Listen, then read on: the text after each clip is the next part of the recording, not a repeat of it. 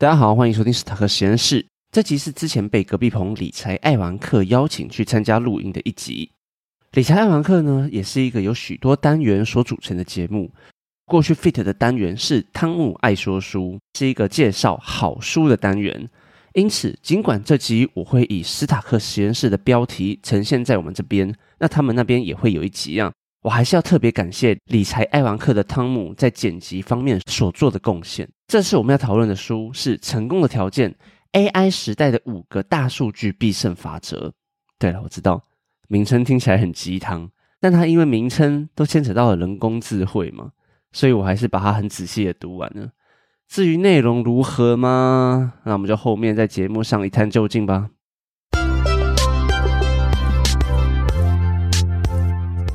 您正在收听的是《理财爱玩客》，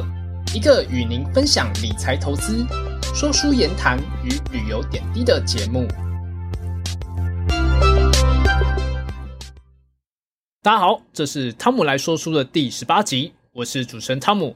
在资讯爆炸、AI 兴起的时代呢，成功的机会也变得越来越多了，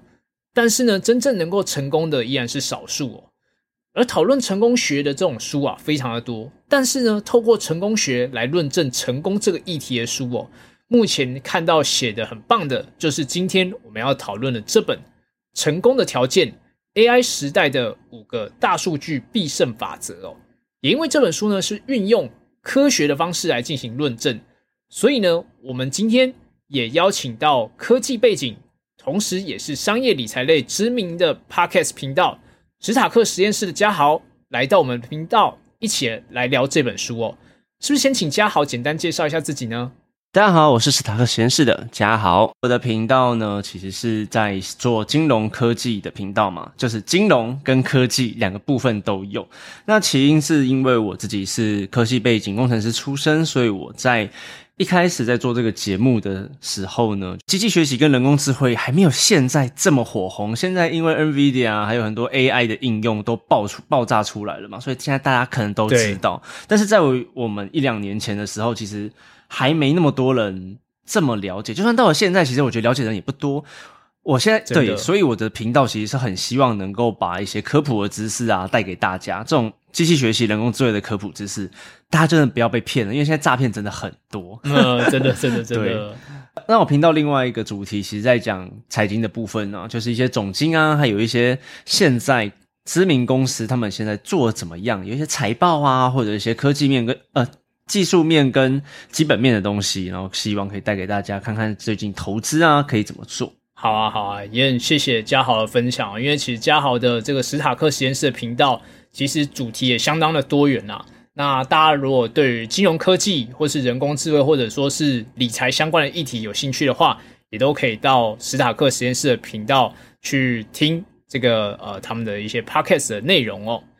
那接下来的话呢，就是会进到我们今天的这个主题哦。那我们今天的这个主题呢，成功这个这个词啊，其实大家很常听到，但是要怎么样去成功，而且要用科学的方式来去论证。那这这本书呢，其实就让我对这件事情就感到很好奇哦。那其实这本书的原本它的名字叫《成功竟然有公式》哦。那很多人就会想说，哎，那到底是什么样的公式可以让一个人或一件事情成功呢？那这个时候呢，我们就要来介绍一下这本书的作者。他叫巴拉巴西，他是一位美国东北大学的一个呃，专门在研究网络科技的一个特聘的教授。他其实算是在呃，我们现在譬如说，我们是用电脑或手机都会使用到网络，他其实是网络这个领域的一个先驱哦。除此之外呢，他其实也有多本的著作，包括像是《连结》啊，或者说《爆发》，可能大家不见得有听过这些书，但其实这些书呢，呃，已经有翻成多种的这个语文的版本哦。那另外，他本身也获得了许多呃学术方面的一些奖项哦。那到底成功有什么样的一个就是定理，或者说是法则，或者说是条件呢？那我们就会来呃一一的跟大家来介绍，透过巴拉巴西他所透过科学的方式研究出来的成功的五大定律哦。我自己也很好奇，就是说。阿嘉豪认为说，成功的话是真的有法则的吗？还是它其实是一个随机的？如果是看这本书之前啦，因为就是我会觉得成功可能会有一些先决跟后天的一些搭配，比如说我们听过最著名的例子就是什么一 percent 的天才加上九十九趴的努力嘛，对，就是会有这这方面的想法，一开始的时候了。对，那其实，在几个月之前，我不知道你有没有看那一篇，就是那个谁啊，老高，对他有说成功是运气，那对是 那个也是对一种，那个也是一种解释。可是他就是跟爱因斯坦的这个名言完全相反，九十九趴的努，九十九趴的天分嘛，加一趴的努力。对 对，是所以我会觉得说，不管哪一个方程式啦，可能都会，我觉得那些方程式都是由前人他们的经验啊，或者是他们过去的一些历史背景，然后统计而成的方程式，但不见得每个都一样。但我觉得这个作者也蛮蛮酷的啦，就是把一些觉把一些可能相同的部分，把它同整起来给我们看。我们会看想看这些成功学，那势必就是我们自己想成功嘛，所以其实我们看这本书也是看一下说，哎，这个作者大概同整以前的人大概是怎么样子，所以我觉得蛮有趣的，而且他用了蛮多数据，就是对一些虚无缥缈、看够虚无缥缈的人，就是哎，我们可以换一个口味，看看这一本书啦。这本书写的作者，这本书的作者，我觉得他写的蛮右派的，所以如果是喜欢就是努力就会得胜、有美国梦的人，就是可以看一下。嗯，对，因为其实，在作者他本身有提到哦，就是呃，他其实第一条定律就是说啊，你的表现呢能够为你带来成功，但是呢，如果说就是表现的这个优劣让人可能难以去做判断的时候，则是会透过人际网络的力量能够为你带来成功哦。那嗯，我觉得这件事情也是蛮有趣的啦，而且通常就我自己的看法是说，呃，通常是在譬如说两个人可能或是两个群体都是表现的相当优秀、不分轩轾的时候，这时候真的就是会靠着就是可能大家对你认不认识啊，或者说你有没有名来决定你是不是成功的。那不知道嘉豪对这件事情怎么看？我觉得是对的耶，因为其实我不知道你有没有把自己当成创作者，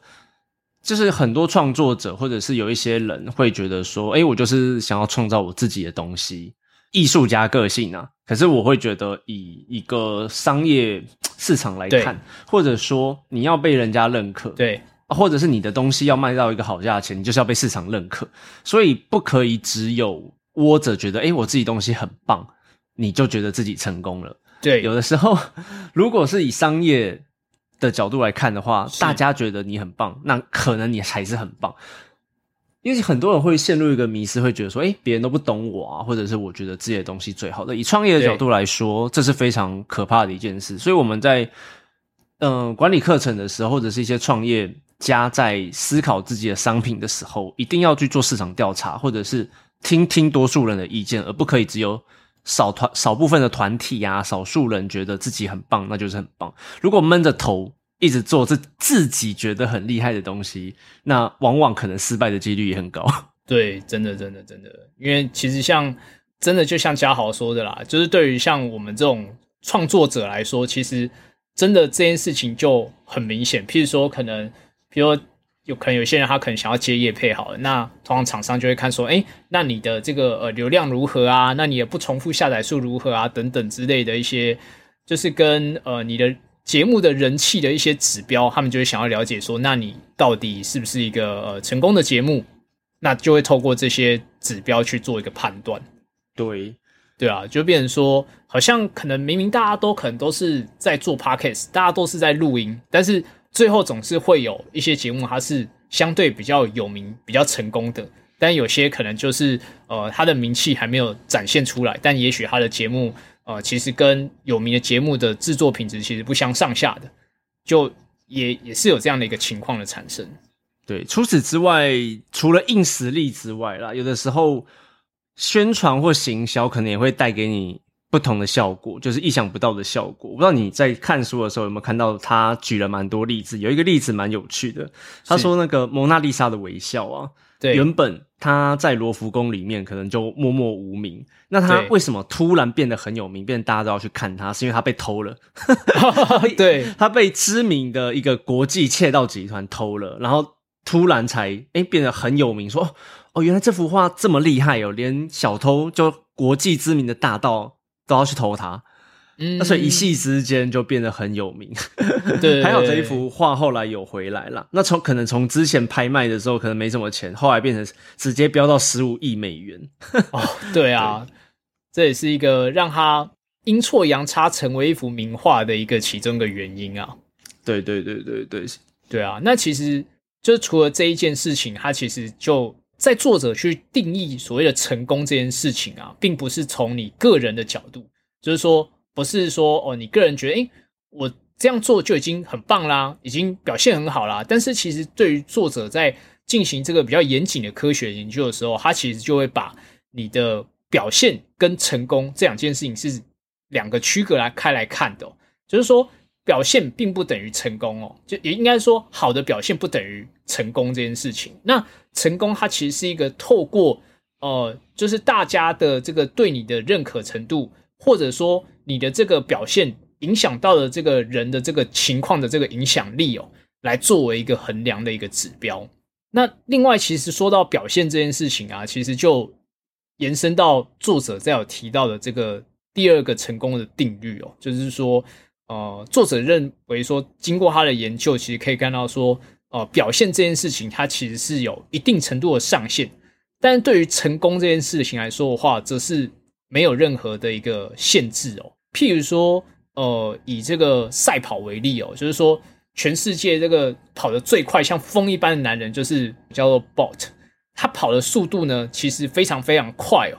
那大概我记得百米印象中大概是八九秒吧，我印象中，那他的速度其实可能只有跟第二名之间差没几秒而已，但是其实大家就会发现说，呃。可能大家在就是说，对于赛跑选手来说，他们可能会持续，不管是透过训练，或者说是他穿的鞋子，尽量能够让他的呃赛跑的这个成绩，就为了赢了可能短短的可能不到一秒钟的时间，就为了能够取得这个冠军的资格哦。但是你再怎么快，都一定会有一定程度的一个呃上限的。哦但是透过这个虽然短短的这个几不到一秒钟的差异，可能就会决定说你到底是冠军还是不是冠军的这样的一个情况哦。但是可能大家也就是说，可能大家可能往往只记得就是全世界跑最快的人，但是跑第二快的人却不见得能够记得他。就是就从这件事情上有没有看到什么其他的例子，也是也是类似符合这样的一个定律？哎，我先 echo 一下，这就是我刚刚前面讲的啦。如果这是一个可以被量化的表现，表现好，你就不会被埋没。但是这一个第二定律想讲的是，我们表现好，可是大家都差不多好了。可是有的时候，呃，我们要成功，呃，成功无上限的意思是说。它，哎，你刚刚其实也有解释到嘛，它能够突破的值其实是无可限量的。比如说，我们 YouTube 或 Podcast，我们的点阅率它是没有上限的，它就是记录到我们那个后后台爆掉为止。现在 YouTube 最多的点阅率不知道是谁吼，就是点阅率最高的几个都是歌曲，然后都是数十，都是数十亿下载，所以这个成功。没有，只有一个十十二十二点七十亿，所以它是非常非常大的一个数字。对，它单位是十亿。对，所以其实成功无上限的意思，就是我在我们这种资讯会被记录的年代啊，你赚的钱还有这种点阅率的东西，都是会一直累积、一直累积、不断下去的。可是我们人体的一些呃表现，它是会被我们限制住的。对，像书刚刚书有其实里面有讲过，比如说百米赛跑好了，人类预估啦最快的人类最快的极限可能就是八点多秒左右，不可能再更快了。对，因为人体的肌肉极限，肌肉毕竟是有极限的。虽然这几年可能还在突破当中，可是相信会有到一个没有办法突破的状态。对，其实像我们，因为我自己是半导体领域的嘛，所以其实在很久以前有一个东西，呃，有一个定律。蛮有名的，我相信你也听过，大家有听过，叫摩尔定律。对，就是可能在某个某个限度下，半导体能够做的最小线宽是有所极限的。虽然我我觉得可能靠往后的技术，也许能够再突破了，因为它那个定律是预估出来的。那现在在半导体的技术上面，也是用各种的方法去打破摩尔定律。对，所以其实在这个方面，就是我们在想这个定律想讲的就是，哎，很多东西可能是会被这个物理界所框限住，可是我们人类所创造出来的价值，对，这有点像价值啦。说这个创造的价值是无上限的。就是说，他成功背后反映出来的这个价值，就是因为你的除了说你的表现之外，那另外一方面还有包括一些其他的因子在啦。那也包含像是刚刚在第一定律提到的，就是说其中一部分就是你的这个表现所产生的影响力，或者说呃人际网络所为你带来的这个其中一个因子的一个效果。其实。在里面啦，有几个例，有举一个例子，我觉得很有趣，是说表现有上限，可是成功无上限这个事情。比如说表现，它是一个可以量化的东西嘛，对不对？所以他书里面有一个例子是说排行书的排行榜，有一阵子达文西密码的那个作者不是很强嘛，对不对？他有对他那个时候出了达文西密码的时候是第一名，就排行榜都是第一名。那这个作者阿巴拉西亚就觉得很好奇，就说哎。第一名，那第二名是谁？是另外一位作者，是 Last the Last Song，就是最后一曲。那他只隔了只差一名嘛，对不对？所以有点像是他的表现被来大被大家觉得说，哎，差不多，一个第一，一个第二。但是呢，他们的销售量差了十几倍。对，所以那个 差了十几倍，这就是一个。成功无上限的例子，因为卖的数量是可以无上限的啊，可能上限就是每个人一本，也不一定啦，可能一个人买买三本嘛。对，它的销售数字是可以不断的叠加上去的，这是一个蛮有趣的例子了，就是它表现是无上限。嗯，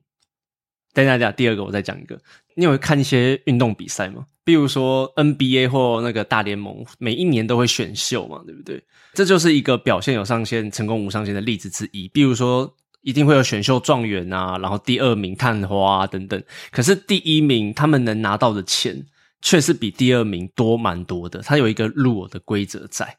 对，那当你进去的时候，你拿到了比较多薪水，你越表现越好啊，那个钱是一直往上 double 的。如果大家可以去查的话，因为现在。很美国通膨，美国薪水通膨的很厉害了，所以以前呢，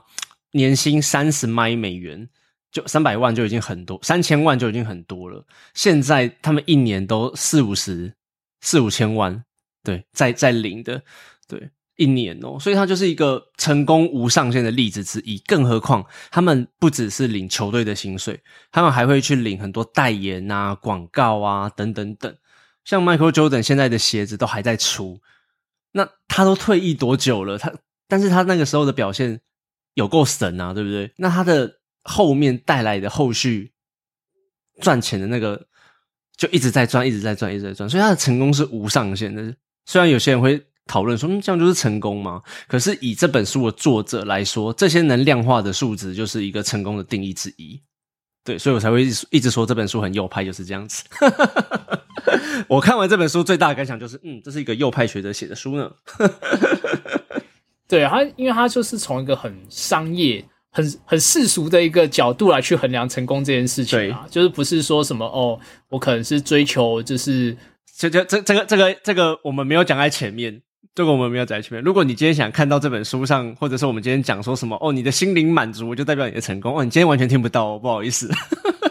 你今天会听到很多数数。很世俗的东西，很多数数字啊，或者是什么金钱 呐？对，确实确实，他他这本书有有一些前提假设在啊，所以你就会发现说，如果你有真的去看这本书的话，你就会发现，嗯，它的衡量指标都超世俗。对，可是我喜欢，对，就是这样子。那其实延续刚刚嘉豪提到的这个，不管是这种呃运动方面赛事的这种选秀，或者说是 Michael Jordan 的案例啊，其实就可以延伸到成功的这个第三的定律哦，也就是说。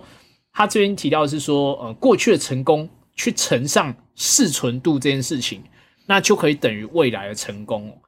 也就是说，呃，成功的背后，它其实是有一些关键的因子哦。就是说，作者他去研究的话，其实他就有发现说，有一个所谓的优先连接这件事情，能够来去有点像是一个关键的因子吧。就是说，只要你的这一个优先连接在一定程度的这一个适存度的条件之下。那可以让你过去的成功能够一直延续到未来的成功哦。要不要先跟观众解释一下像是过去的成功这个例子是什么意思？这个词的意思大概是什么？作者想表达什么意思？就是因为你的表现，你可能譬如透过就是呃，譬如说可能是成名，或者说是就是让大家能够更更了解你，而为你带来的这个呃成功的情况之下，就是说你等于是过去已经有一个嗯成功的一个经验或是基础的情况之下，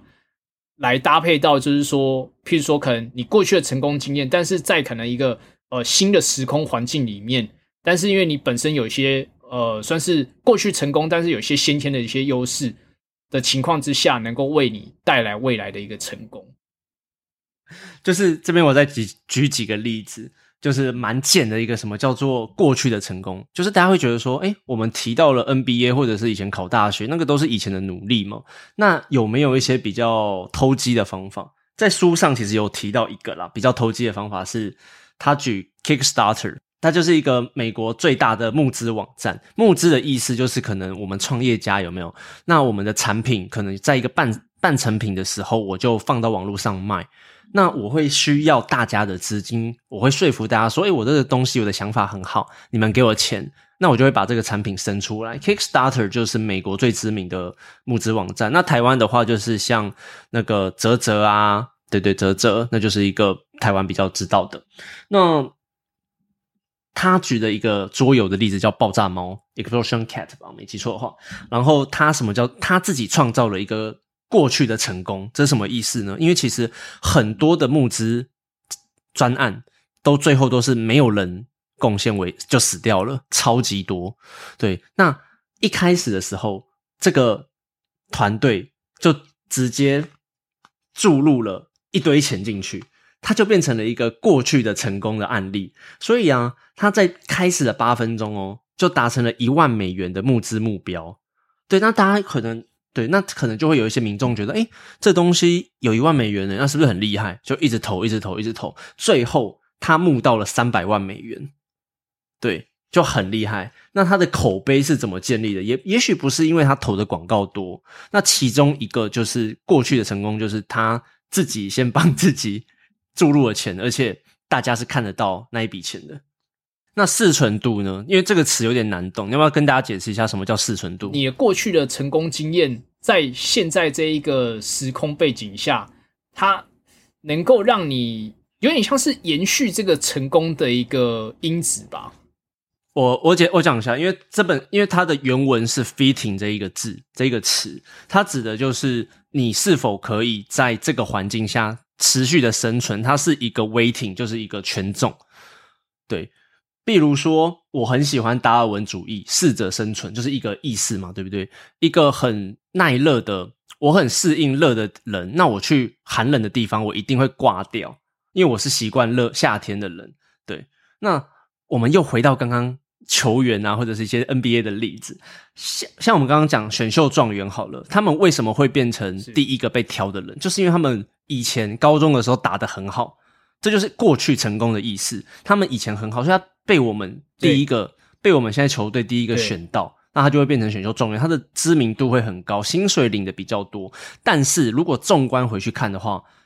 选秀状元一定会变成未来领最多薪水的人吗？不一定哦。这就是四，这就是四纯度的意思。他可能会因为对不嗯不太适应那个环境，因为。后面一定会越来越高压嘛？你进入 NBA 跟你高中打打篮球一定不一样啊。那还有你后面的努力，比如说你有可能进去就放松了，然后就开始吃东西，对，是啊，吃东西一直吃变胖，那就可能越表现就越来越烂，那可能就会被这个 NBA 淘汰。这种例子有没有？有多的是啊。之前还有一个 NBA 选秀状元来台湾打球，那最后也打不了，连台湾都打不了，就知道多烂了，有没有？这就是变成没有成功，未来没有成功的例子。那其实像台湾，我们大家呃升学制度下，一定也会有很多这种例子。比如说高国中考高中啊，高中考大学，过去的成功，比如说你在高中的时候都考得很好，你可能是前前几名进台大，这就是过去的成功。但是这种人进台大之后，就一定很厉害吗？对，他以后的适存度，如果他没有拼命的把自己努力。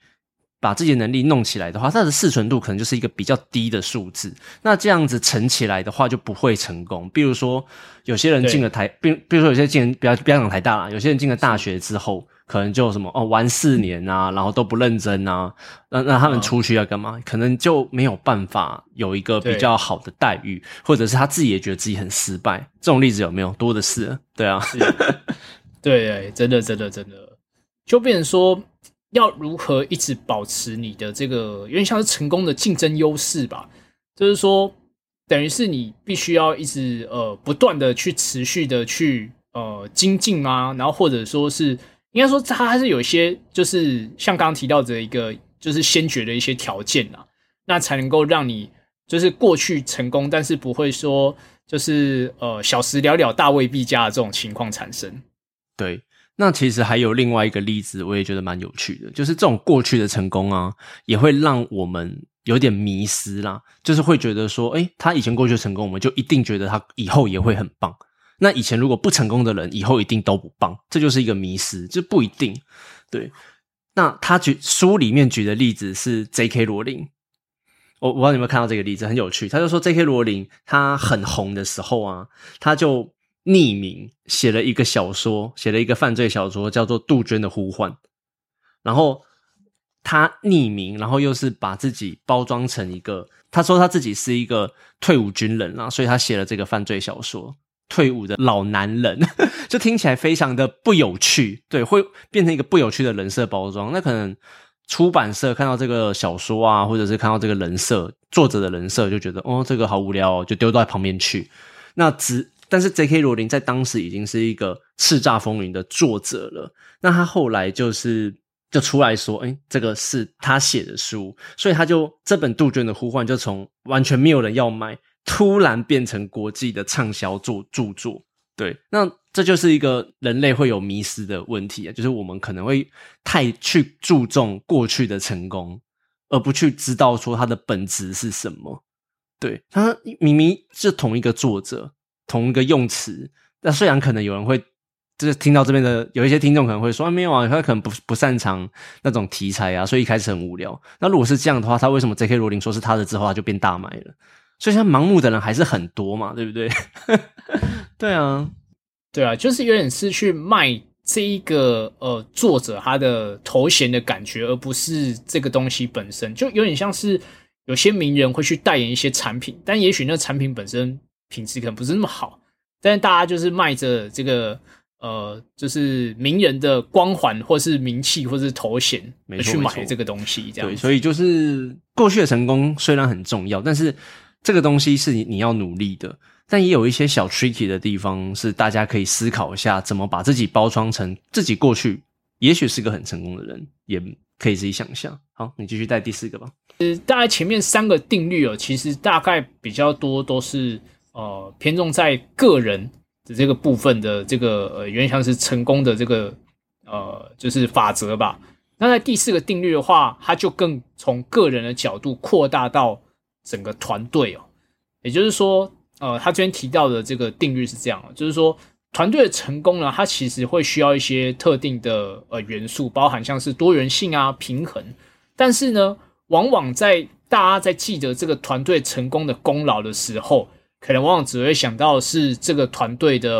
呃 MVP，或者说是这个团队的领导者，就是说他可能是只会归功于特定的个人这件事情哦。那嗯，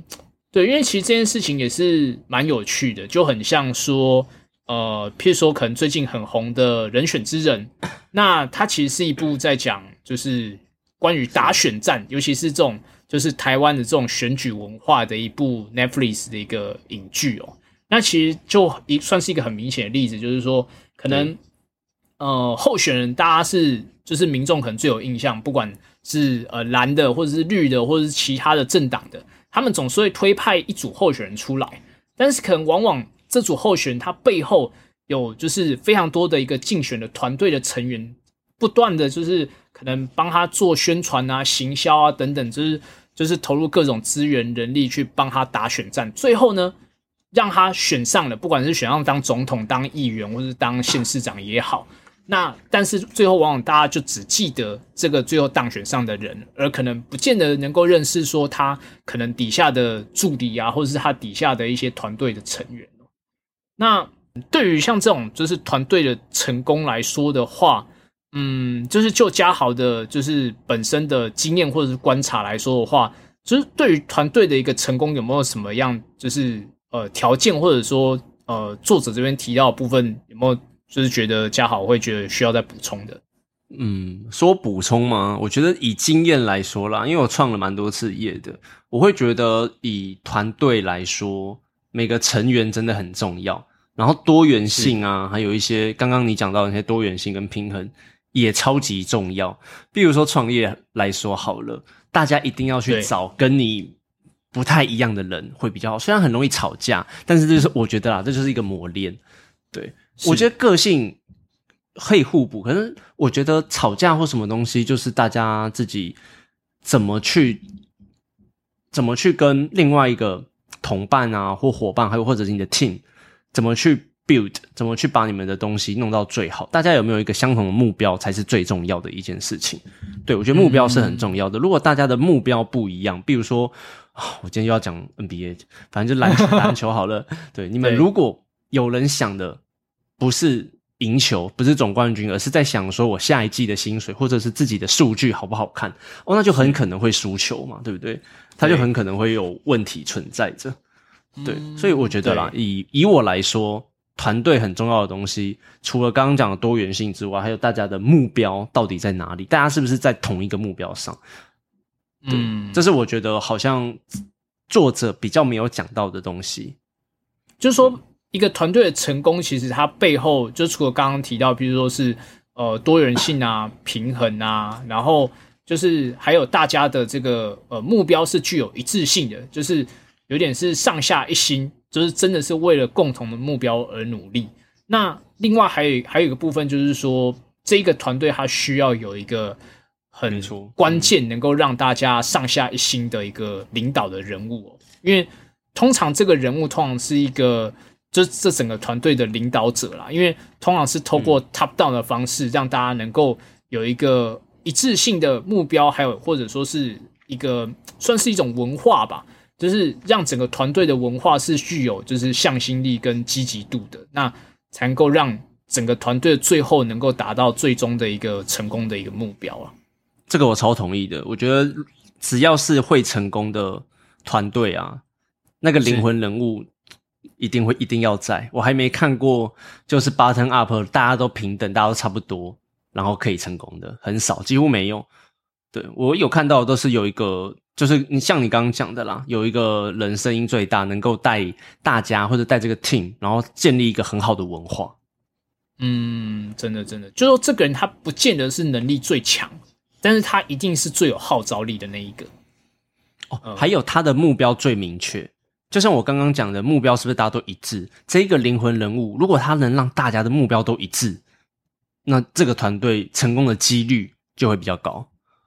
嗯，对，因为有些团队的呃领头羊啊，或者是他们团队的 team leader，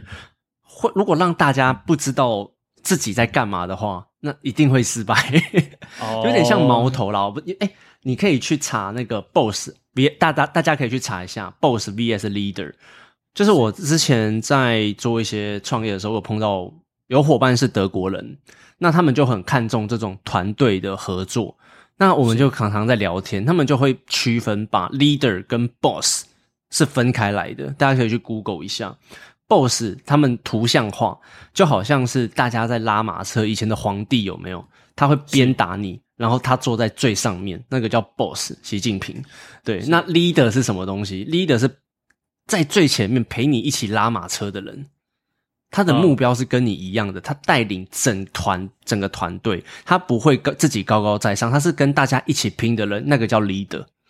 嗯，对，所以大家要知道说，诶 b o s s 跟 leader 可能是不一样的。那我们刚刚讲的灵魂人物，可能就是那个 leader，他他会最知道怎么做，然后方向在哪里，但他可能不是最强的，他力量可能跟大家差不多。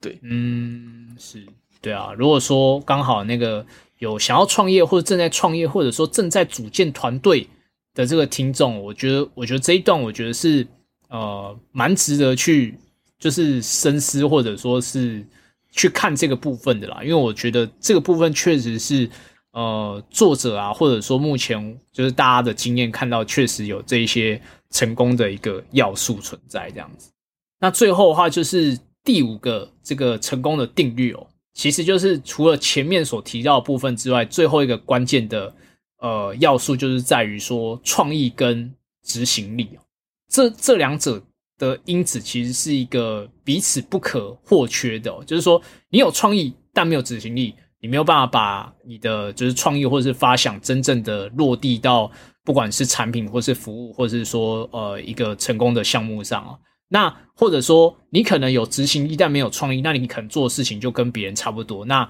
你可能要在一个红海的市场当中杀出一条血路，也是一件蛮困难的事情啊。那作者这边就有提到一个，算是一个方程式吧，就是它就是它的公式简写叫 S 等于 Q 乘以 R。那 S 就是成功的，就是 success。那 Q 跟 R 是什么呢？R 就是一个乱是一个随机的一个点子哦。那我姑且就把 R 这件事情当做是一个创意的点子好了。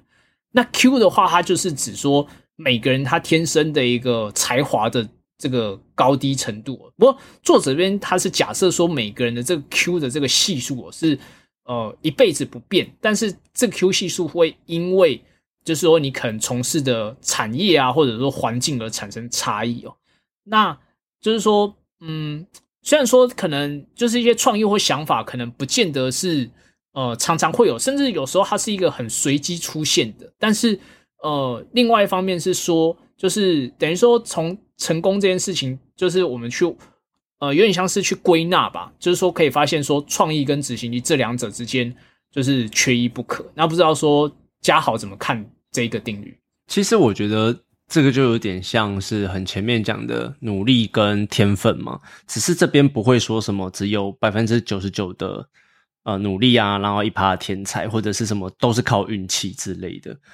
它就是两个，它这个定律其实就是说你的才华、你的天分有一部分的影响力，那另外一边就是你的刚刚讲说执行力的部分嘛，就是你努力。那努力这个天分我们不能控制。我们人类只能就是，如果你很烦的时候，记住一句话：你控制你能控制的东西就好了。你的成东西如果一直没有办法成功，那你可以想一下，你努力到底有没有办法？那最后一个定律其实就是说，坚持下去嘛。你努力有可能成功来的几率，你成功的几率就会比较大。这是我觉得蛮蛮蛮不错的啦。虽然有的时候。失败会一直失败，一直失败，一直失败。对，可是这个时候就是要反思自己，说：哎，到底我们就是努力的方向啊，或其他其他的因素有没有对？但是努力一定是没有错的。嗯，就是增进自己的能力啦。这样。对，其实我觉得在这种就是 parkes 领域也有点像是这种情况，因为其实我记得像是杰西大叔吧，他好像都会去整理那种就是。呃 p a c k e t s 领域相关的数据，那其实我常常会看说，哎，就是当你好像是只要就是你的这个频道有一直更新，要通过一个阀值之后，那往往那个就是停更的数量其实是有往下掉的。也就是说，通常能够一直坚持到最后的那个人，通常他的这个呃成功，他的他的几率也相对比较提升了，对吧？那最后话其实也很谢谢嘉豪的这个今天的分享啊，那让大家对于这个成功这件事情，透过科学的论证哦。有更多的认识。那最后呢，我也会将这个史塔克实验室的 Pockets 连接贴在本集的节目的资讯栏哦。如果想要知道更多关于金融科技、人工智慧或者说理财相关领域的这个方面的一个创作内容的话，也欢迎到史塔克实验室的 Pockets 节目来收听哦。最后，如果你对这一集有什么样看法或想法的话，也都可以留言或私信我们的 FB 粉专或 IG 哦。那我们就下期再见喽，拜拜，拜拜。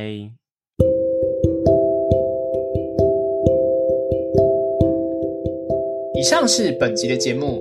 谢谢各位听众的聆听。如果喜欢理财爱文课的朋友，欢迎大家订阅，并在 Apple Podcast 留下五星评价与留言，也可以追踪本频道的 IG，多关注多分享。我们下期再见。